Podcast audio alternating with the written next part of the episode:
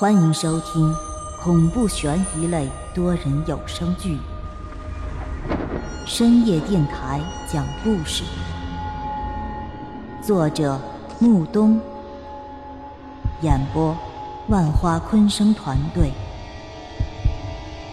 精彩马上开始。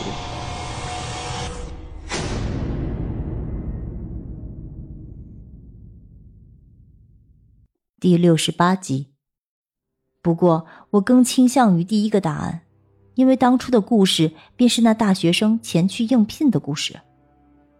当时故事里的大学生过去应聘时还看到了男主，所以我猜想当时的男主应该还活着吧。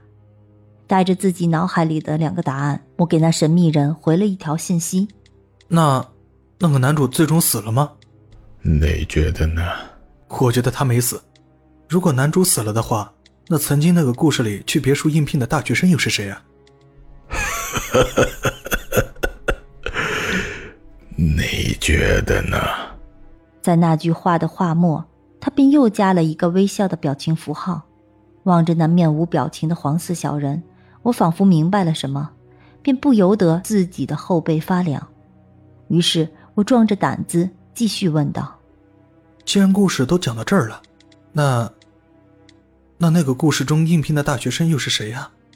当我把这则信息发过去以后，那神秘人便久久都没有再回复我的信息，而后又过了半晌，他才回复了我两个字：是我。这两个字发过来以后，不论我再发什么，那神秘人都没有再回复过我了。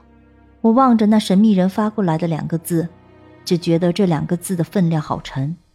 我不知道手机那边的神秘人究竟经历了什么，总之我感觉自己距离解开他神秘面纱的时间是越来越短了。当我放下手机的时候，小黑便不知从什么地方钻了出来，乖乖地躺在我的身边，抬头好似王者一般地瞅了我一眼后，便继续闭着眼睛休息了。他是休息了，但是我却不能，因为今天晚上我还要工作，为了我的粉丝们讲述七十一号的另一段故事。我感觉七十一号的故事至此一定还没有结束，因为好多谜团都还没有解开。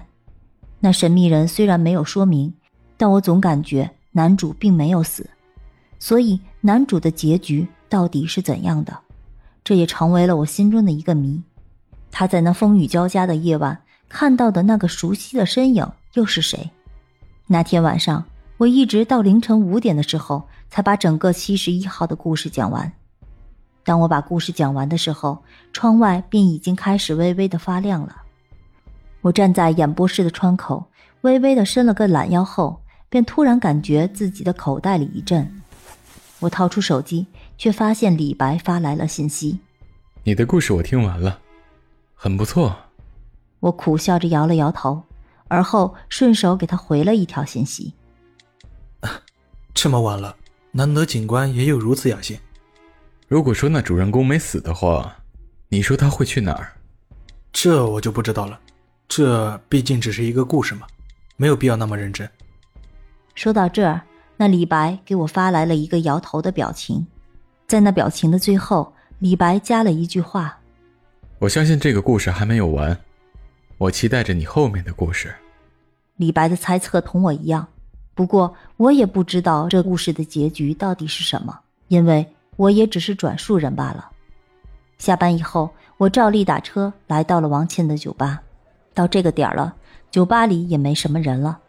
王倩看着我顶着两个熊猫眼笑道：怎么着，最近没休息好啊？我苦笑着摇了摇头问道：那个张强之后还来过吗？王倩微微地摇了摇头说道：他来过了，好像一时半会儿还回不来。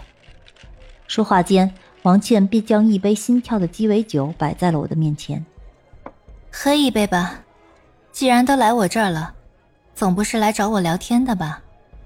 我苦笑着摇了摇头，仰头干了那杯酒，便抱着王倩走进了她身后的包房里。生活总不能一直是这样单调的灰白色吧。讲了一晚上的灵异故事，我也需要有人来为我的生活增添些色彩。就这样，我在王倩的温柔乡里度过了整整一上午的时间，而且在后来的两个星期，那神秘人便没有给我讲过故事了。所以我最近的节目火热程度又有所下降。就这个问题，台长找我谈了好几次话，单从节目的效果来看，却还是没有什么起色。于是台长便准备为我这个节目再次进行包装。亲爱的听众朋友，本集已播讲完毕，欢迎订阅、评论、转发，下集更精彩哦。